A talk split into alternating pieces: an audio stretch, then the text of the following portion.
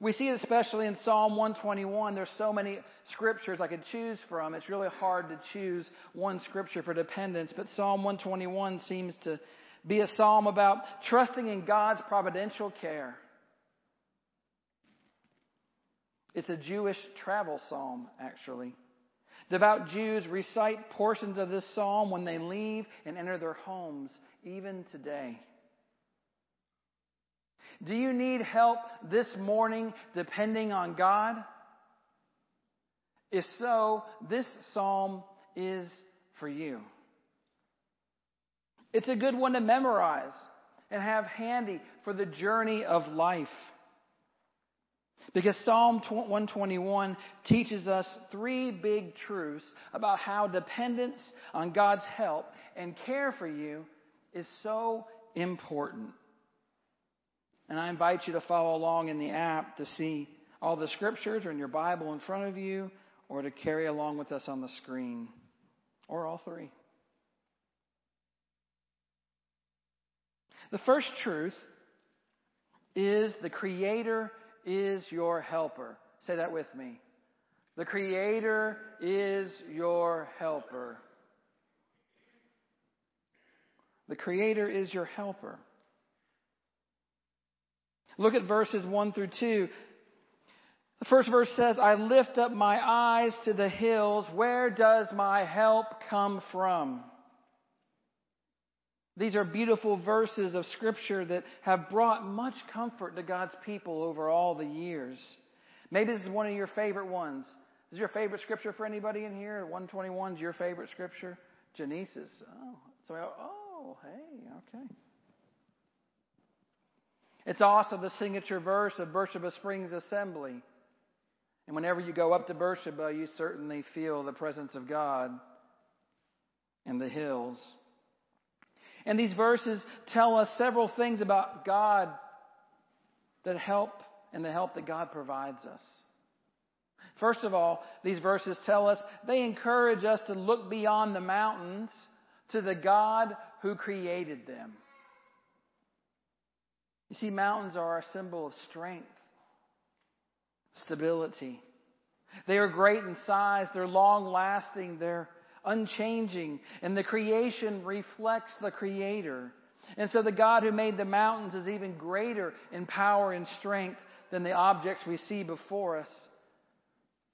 Some of you have been other places where you have seen very, very big mountains, like we saw the Grand Tetons and out in Wyoming. The Smoky Mountains pale in comparison, and yet the Smoky Mountains are grand in their own way, and the Blue Ridge, they're just older. Mountains have some kind of affinity for us in some way, for many of us. And also, where are the hills? When you are talking about hills, where are they? They're up. You don't look down and look at the hills. Look at the hills. They're amazing. That's not how it works. The hills are upward in direction. And where do we tend to look when we're in trouble? Downward. We look downward. When we're in trouble and we're thinking about things, our faces are downcast. Our focus is on our troubles, and all our problems are down here. You ever walked around and you're just like in a fog and you're in a daze because something's going on and you're not looking up, you're just looking down. See? And they just tend to drag us down even further. But this psalm basically says, don't look down. You're looking in the wrong direction. Amen? That you're looking in the wrong direction. Not to look down, but to look up. Look up. Look up. Look up. Look up. No, I mean, like, really, look up. Look up. it's not rhetorical. I mean, you look up. How many times do you look up when you even come in here? Most of you sit about this level or you're down. Some of you forget the doves up there most of the time because you don't ever look at it. And yet it crowns the entire place, the very top. And right now I can see very well the lights coming through it.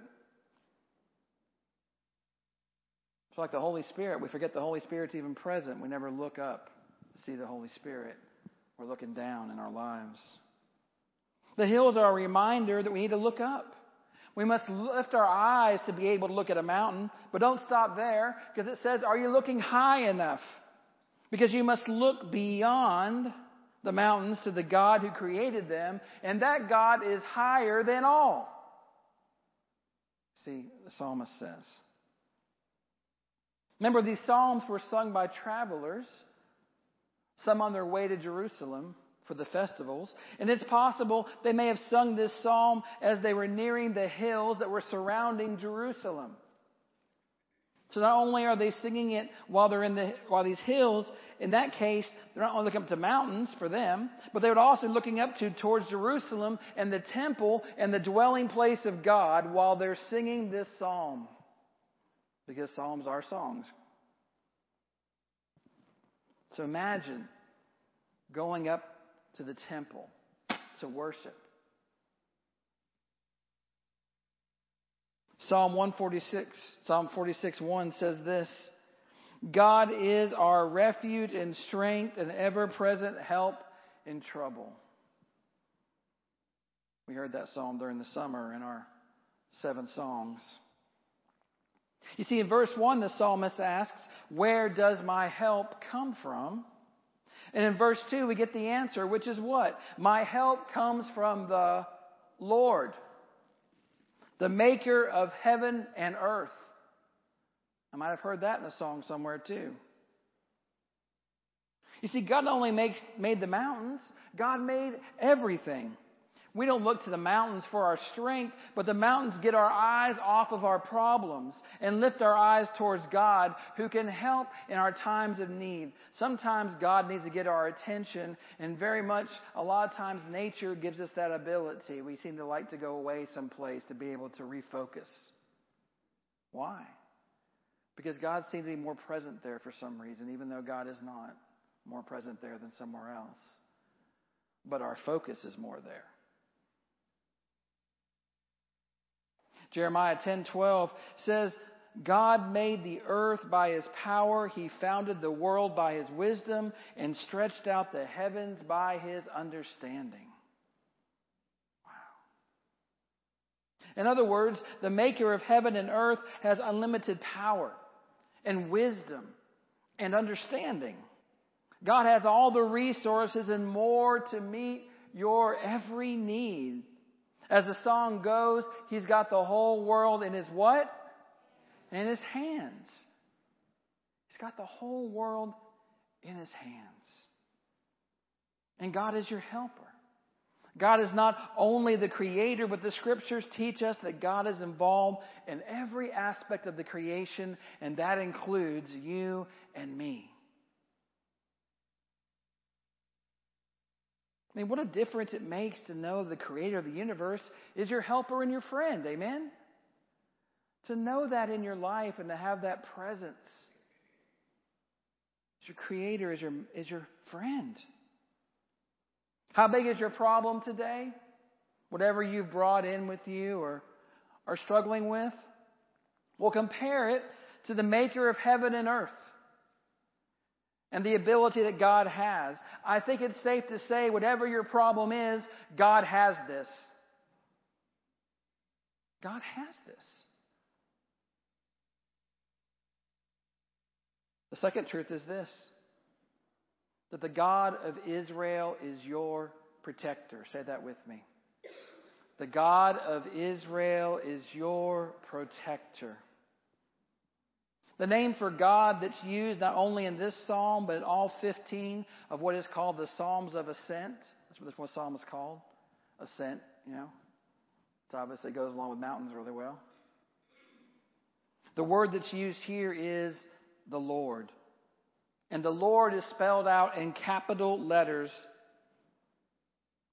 You ever wonder what that means? There are many words for God in the Bible. Whenever it's spelled out L O R D, that's not Jesus, as in Lord. That is Yahweh. Yahweh is the word of covenant, his name of covenant.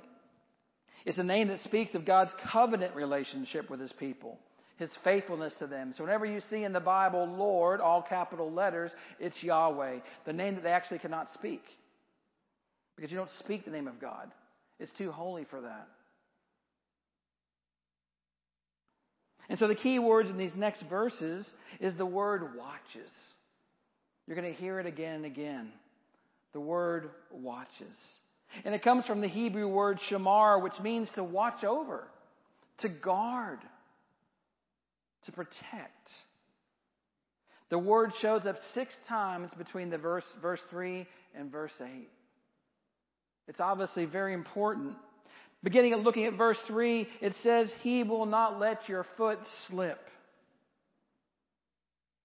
So there's some things in this second truth that we can find out. First of all, God protects you from accidents. Does not mean accidents like you falling down and breaking your leg. That's not the kind of accidents we're talking about. God does not protect you from accidents like that. God protects you from car accidents sometimes. I don't want to ever get the idea, especially as being United Methodist, that we do not believe in providence and a full idea of providence in the sense that God controls everything. The Presbyterians might. That everything is preordained, predecided. That's not a Methodist belief, folks. That's not the kind of accidents we're talking about. You're still going to trip and fall because you're clumsy. That's what's going to happen. It's just going to, you know, it's God's not going to save you from that. But what it does is when you build your life on God and God's Word, you're on solid ground. You see. Because a lot of times we end up falling and having accidents because we do things that really we shouldn't be doing, and that's why we have accidents. When we climb on that thing that's not steady the way it's supposed to be, like the ladder, when we go on ground that's obviously not for us to walk on. And there's all kinds of other things. You have a firm foundation for your feet and your life, is what this is saying when you walk with God. Second, God never slumbers or sleeps. We see at the end of the verse, He who watches over you will not slumber. Indeed, he who watches over Israel will neither slumber nor sleep. Now, what does slumber mean versus sleep? How do you slumber? Slumber is that way. You're probably in here sometimes when you come in after a long night and you're kind of holding it together long enough to keep your eyes open. So I think maybe you're watching and you're actually listening. That's the slumber part where you keep going in and out. And maybe your snoring finally wakes you up and then you look around like no, nobody's seen you do that. Sleep is sleep. Slumber and sleep are different. But even those two, God doesn't even drift off, is what it's saying. That's in contrast to the pagan gods we meet in Scripture. For example, in 1 King 18, we read about the prophets of Baal trying to reach their God. And when Baal doesn't respond, Elijah teases them. He says, Shout louder. Maybe your God can't hear you. Surely he is a God. Perhaps he's deep in thought, or he's busy, or maybe he's traveling.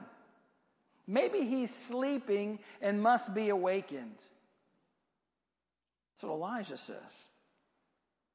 He's saying if your God is sleeping when you need him, then you don't have much of a God, do you? But that's not our God. Our God's always awake. Our God never falls asleep on the watch. When I was at end of my uh, senior year in high school, I decided to become a security guard at Hickory Hollow Mall. I did that for the during the day for about I don't know six months maybe, and then I decided as an extreme introvert, and after I watched people get thrown in the hoods of their car with people having shotguns under their seat, that maybe I'd go the night shift, where I can just be by myself and take care of things. So I went on the night shift, and Hickory Hollow Mall, and probably lots of other places, you have this little round thing and this little round thing has keys, different stations, and you go in and you, and you do it. So that's why they know that you've gone to every station throughout the entire mall to make sure that you're not just sitting at your desk saying, Yep, I checked the whole place out. But there are plenty of times when you get done with that round of stuff where you go back to the office and there's nothing else going on, nobody there, when you drift off until it was time for the next round. And I can remember, you know, trying to stay awake, do my best to stay awake, but you just fall asleep. I fell asleep on the watch. But not God. God never dozes or nods off. God never gets distracted like we do. You can pray and at any time, and God always focuses on you and hears you. That's the kind of God that we have. And because God never slumbers or sleeps, that means you can. Because God is awake, it means you can actually sleep. All of you have problems sleeping and trying to go to bed at night because you worry yourself to death about everything that's going on. That's God's job, not yours. You do nothing by not getting any sleep.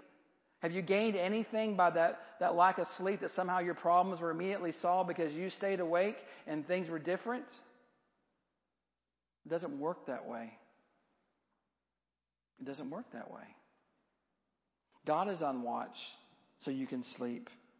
I remember when my daughter couldn't sleep, and, and I promised to stay by her bedside when she was younger until she fell asleep. And you rub her back and, you know, soothe them and sing the songs. And, you know, finally they drift off because they were trustfully fell asleep, knowing I was there to watch over her.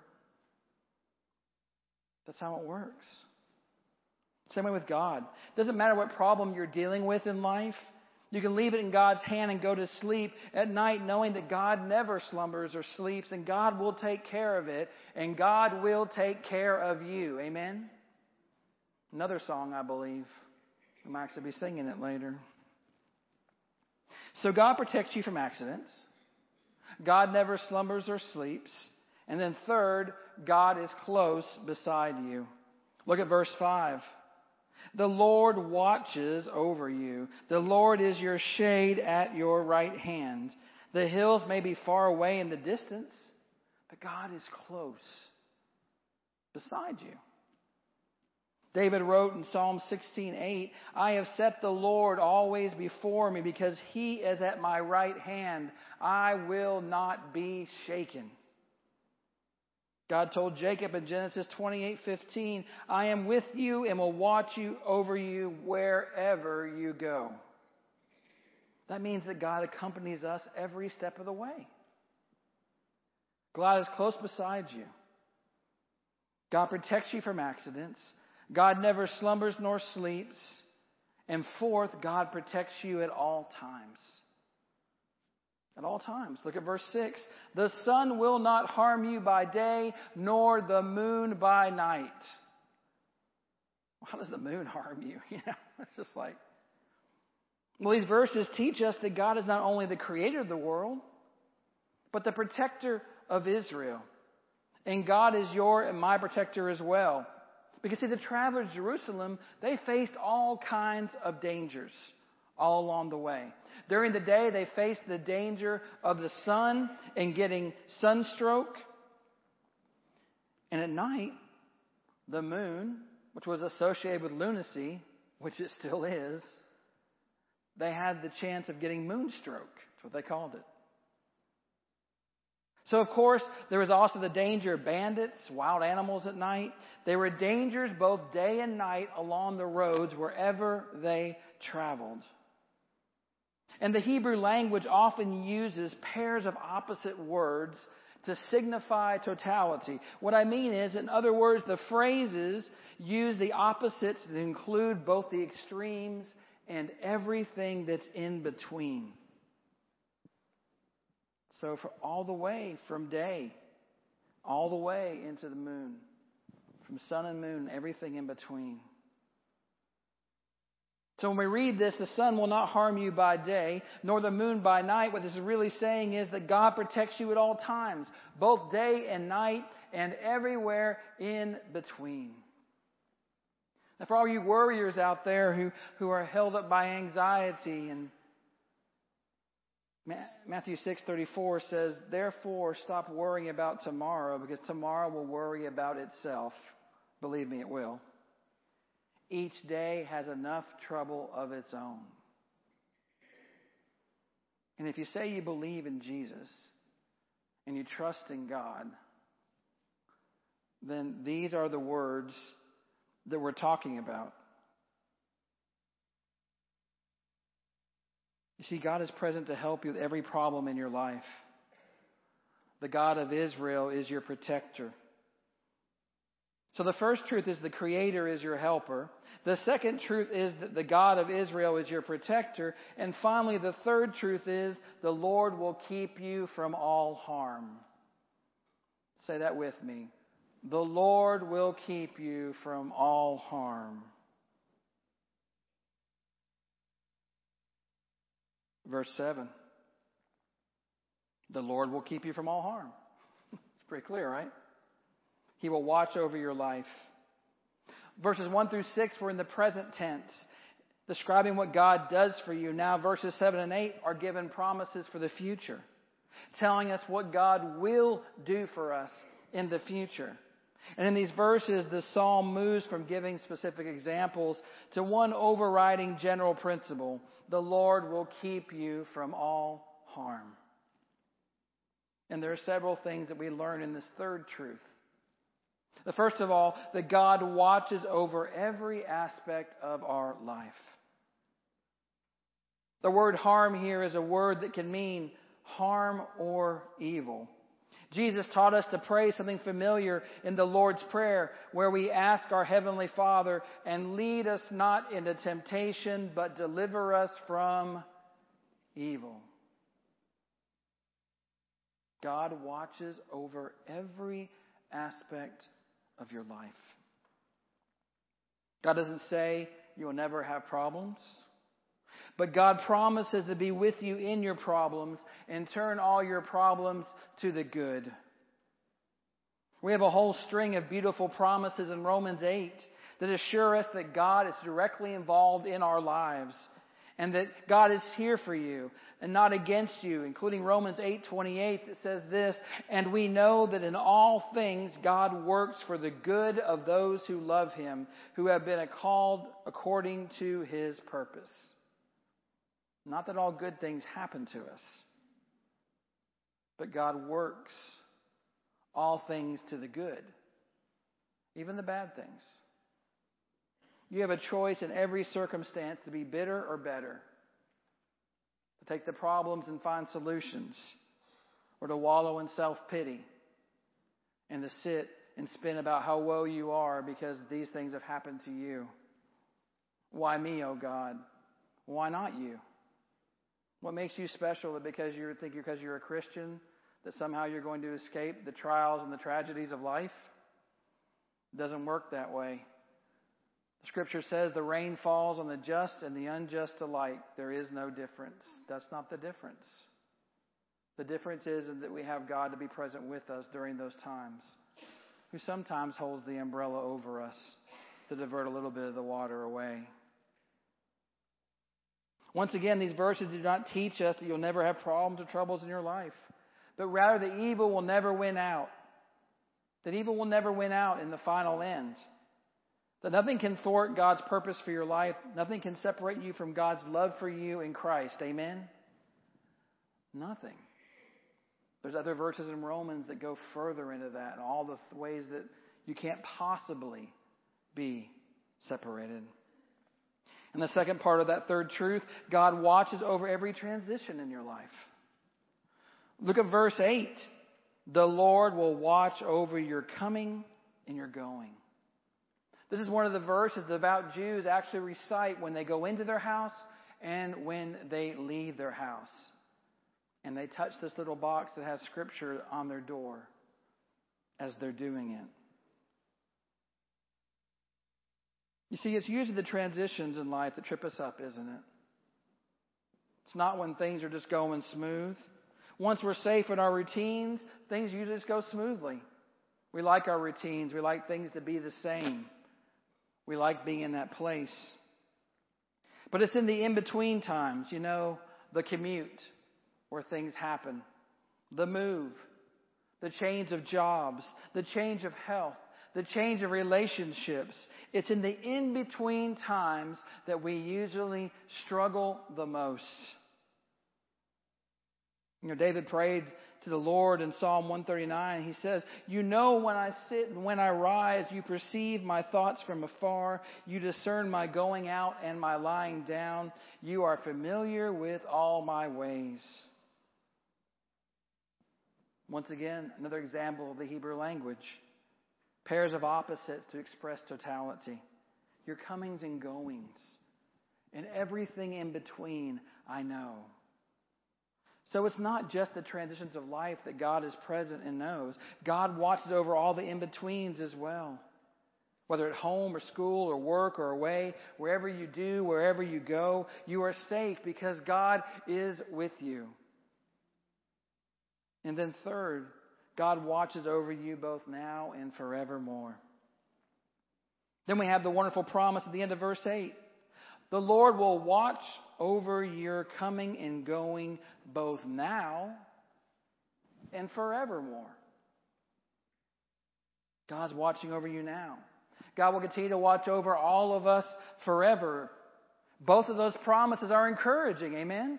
That God is with us and present with us through all that we go through, both now and forever. I mean, if you had to choose one or the other, which would you choose? God watching over you now or God watching over you forevermore? It'd be a tough choice. I need God now or I'm going to need God later.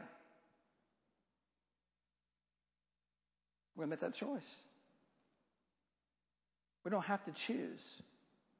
It's true for us as believers in Christ that God is with us and present. Jesus said in Matthew 28 20 at the very end, Surely I am with you always till the end of the age.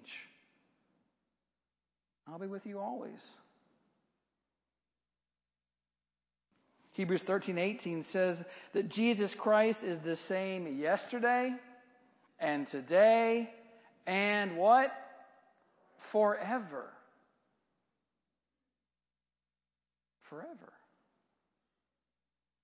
And so God's promise to watch over you in Christ is true today, it's true tomorrow, it's true forevermore. Jesse, you want to skip ahead a couple slides because you're Keep going. One more. One more. There we go. So these are the three promises we talked about. The Creator is your helper. The God of Israel is your protector. And the Lord will keep you from all harm. It was very interesting at Feed the Need for me because at Feed the Need, it seems like we wrap this whole thing up about grateful obedience, dependence, that all three of those things are present in so many ways. I mean, if you really think about it, it's all I was thinking about as I was walking around was thinking about how all three of these things really intersect, not only for the people who are coming to receive help, but also for us who are serving. So Jesse, Jesse and I are going to kind of walk through these slides together. Yep, keep going. There you go. So it's amazing when we gather together and, and, you see all the volunteers starting to show up and we're all waiting on the truck, which happens to be late this time. And so we're all trying to scurry and get ready to go. And we're unloading the truck and there's this flurry of activity outside and people are just trying to get everything done and, you know, as quickly as possible. And every team is there just working on, you know, getting all the stuff out. And there's every age there. We this is great. You have from kids all the way up to older adults, everybody in between, all working together and doing things. You know, the youth always run the breakfast. And then we also have the kitchen crew. They all have matching aprons that have their things on it, like Biscuit Babe and uh, Abe Froman, the Sausage King. You know, so he got his thing, and uh, so you got all these things going on. And then you got we had so many scouts come out now and help us, and so the scouts are a good portion of those working outside, loading all these cars up. But we had a lot of scouts, and from Pack 125, from our Cub Pack, and from 406, our troop and here and being a part of things. And the favorite, the favorite thing this time was cilantro. Who likes cilantro in here? Okay. Well, there are bags of cilantro right off to your left, down the hall. You can get to me. That's a gene in your body that makes it taste like soap. Either you like it or you don't. It's one, it's one way or the other. And so we had this opportunity then, you know, everything unpacked and all the things are going on and uh, everybody's starting to come through and you begin to hear stories. People are talking and they're wandering through the whole line and doing all these pieces and, you just overhear as I'm walking through people's, people's stories, their prayers, their things, that sort of thing. Everybody's doing their stuff. You got faithful servants and people being obedient. Susan has her obedience crew and Rick, who's uh, there to do whatever Susan asked him to do. That was what he kept saying. I take my orders from Susan, and they sort through stuff. People are praying. I mean, all just praying with someone right there and listening to the prayer and Robert's collecting boxes and getting them all through to get back out there. And, and so stop right there, Jesse. Don't go anywhere. So in the bottom right corner, my bottom right, because it's your bottom right too, I guess. In the bottom right corner, there is a there is a African American woman getting ready to get into a car. So her name is Catherine, which actually happens to be Hannah's middle name and also my grandmother's first name. And so Catherine comes up to me, and I think everybody thought she wanted to get prayer, so they kept trying to send her to me for some reason. I guess, like I, you know, I tell everybody all morning, you can pray for people. It's not really hard to pray for someone next to you. They sent somebody to send her over to me and said, I wasn't coming over here to get prayer. I was coming over here to give prayer. So she actually prayed over me and over all of us for the success of what we do in God, for uh, providence in finding the money we might need to do ministry, for all kinds of things, for being a leader, all these different pieces. And that's what she did. She stood there and prayed with me, and then she just got in her car after getting the food, and she left. She was obviously being obedient to whatever God had spoken to her heart to go and do, even to somebody she didn't even know, to do that. You go ahead, Jesse. And so when I think about the whole the whole experience of feed the need, it's obvious you see the gratefulness for the most part. 99.9% of the time, everybody that comes through to receive is grateful. You occasionally get somebody that comes through and they're not so grateful, and you know that's when you have to learn your patience. But for the most part, everybody's so grateful on the way out, they're saying, Thank you so much for doing this. Thank you so much for doing this. Thank you so much for helping me. I'm in a rough time right now. They're trying to explain. They're trying to show they're not always like this. All these different kind of things are going on. But they're always grateful. When they go to breakfast and they get their bellies fed, we fed 156 people.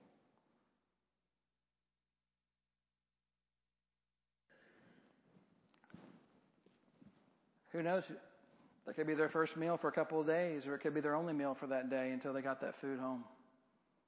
For some of those kids, it may be their only meal. We don't know.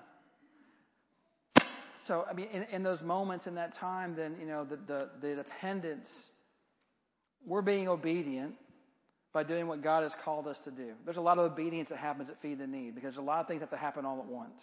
And sometimes, you know, not all of us are the nicest pieces, you know, people in the world because we're just putting out orders about we get this done, we got to get this done, that sort of thing. But there's a lot of obedience, so it requires a lot of time. People, I watch teams talking to each other, trying to figure out what to do, and they're always so welcoming to one another to figure out. I'm willing to do whatever it takes. No one goes over and says, "I will not sort the cilantro no matter what happens in this world." No one says that.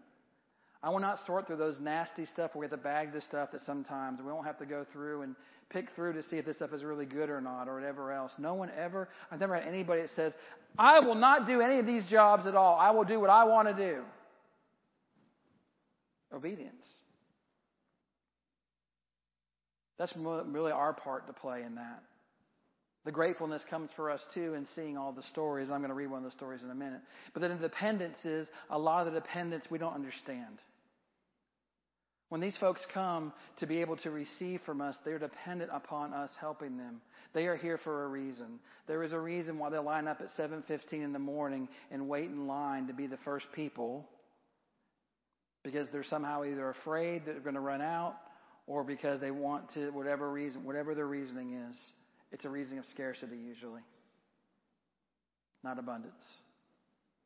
Their dependence is upon other people a lot of times to help them in all kinds of different ways.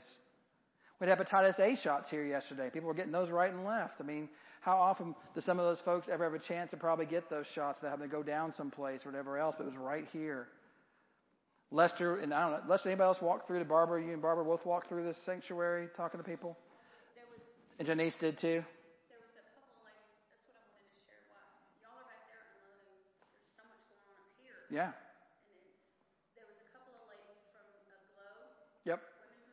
Yeah. They just jumped right in here and just started walking through this room. We were commenting yesterday there was a different feel in this place okay. yesterday. It was a, it was okay. a powerful okay. energy that was in okay. the whole building. Gotcha. Okay, I got I got to translate to everybody online now, so I can't. So let, let me take that and put it online because they can't hear a word you're saying. So that there's an empty space.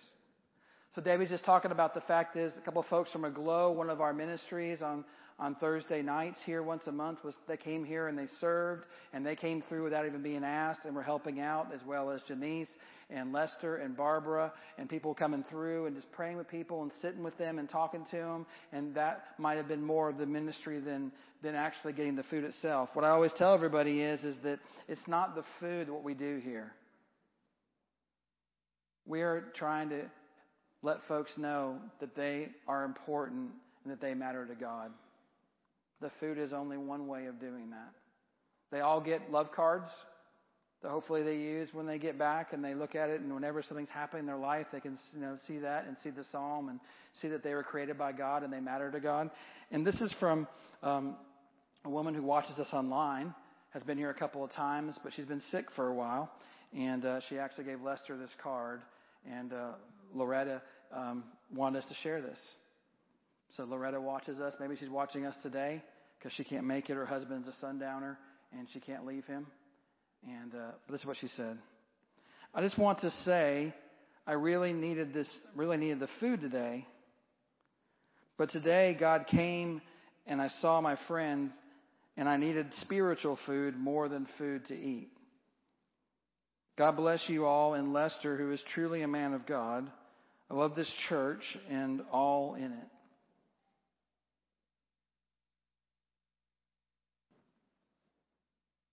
Our obedience can lead to gratitude and also help them to understand that they can depend on God and depend on their neighbors to gather together. So I hope the three things we've talked about over the last three weeks help us to understand that knowing our God should be really be focused around three basic things gratitude, a heart of gratitude, a soul of obedience, and a mind of dependence. And I have a few bracelets today for those of you who want to get yours today, but we're going to get some more of these, and uh, they're going to be coming in because I've had a lot of requests for them. And uh, so hopefully this has been something you can take with you uh, from this point forward.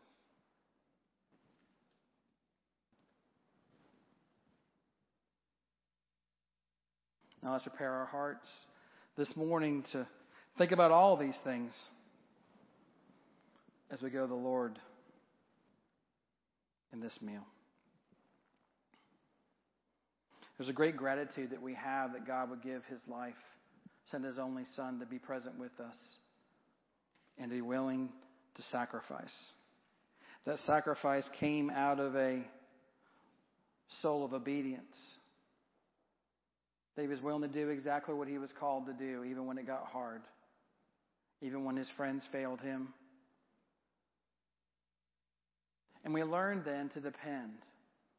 This bread doesn't fill us up. It's a, it's a symbol. It's a remembrance. But imagine this is the only piece of bread you had. You'd think really differently about what bread looked like in life. Our dependence is on the spiritual food. For most of us, our basic needs are, are met. But there are many that even the physical food doesn't exist. And spiritual food is all they have. So this morning we come to receive this spiritual food, this reminder, this remembrance of what God has done for us, broken for our sakes.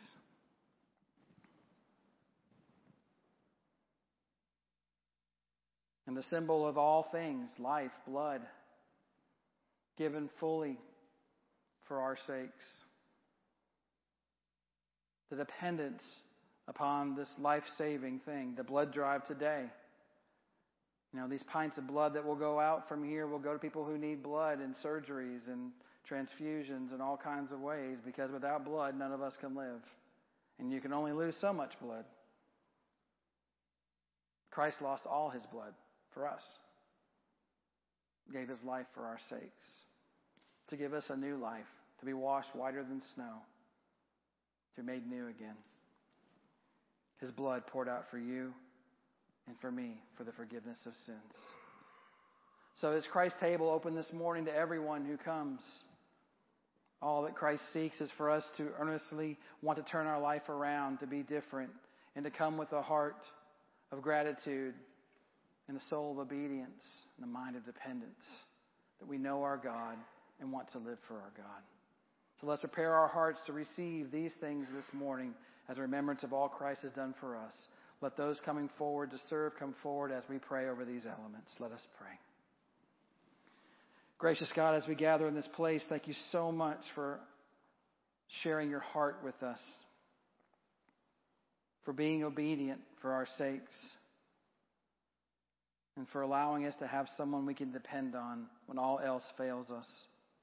You are everlasting and you are forever.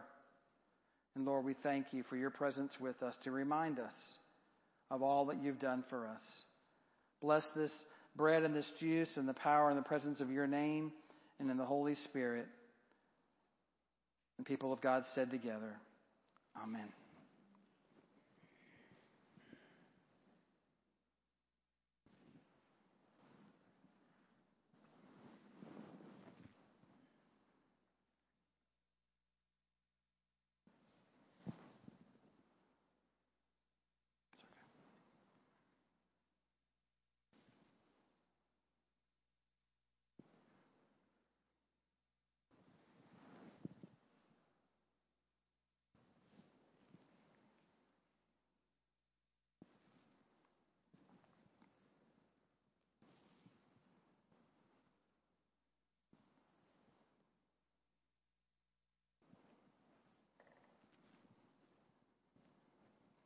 So I invite you to come this morning to receive knowing our God and His great forgiveness and His great love.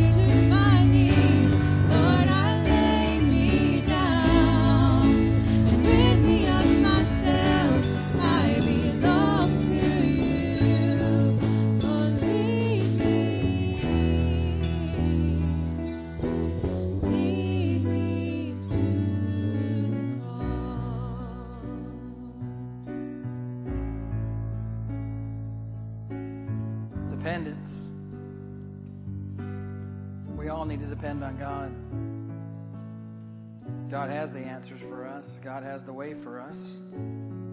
Jesus said, I'm the way, the truth, the life. I know how to take you where you need to go. Let's be dependent upon God and not all the other things. Let us not worry and have anxiety about things that we cannot change. Allow us to know the gratefulness of God, the obedience of God, and the dependence of God. May we leave this place knowing our God. Amen. May we lean not on our own understanding, but fully depend on God. You're dismissed.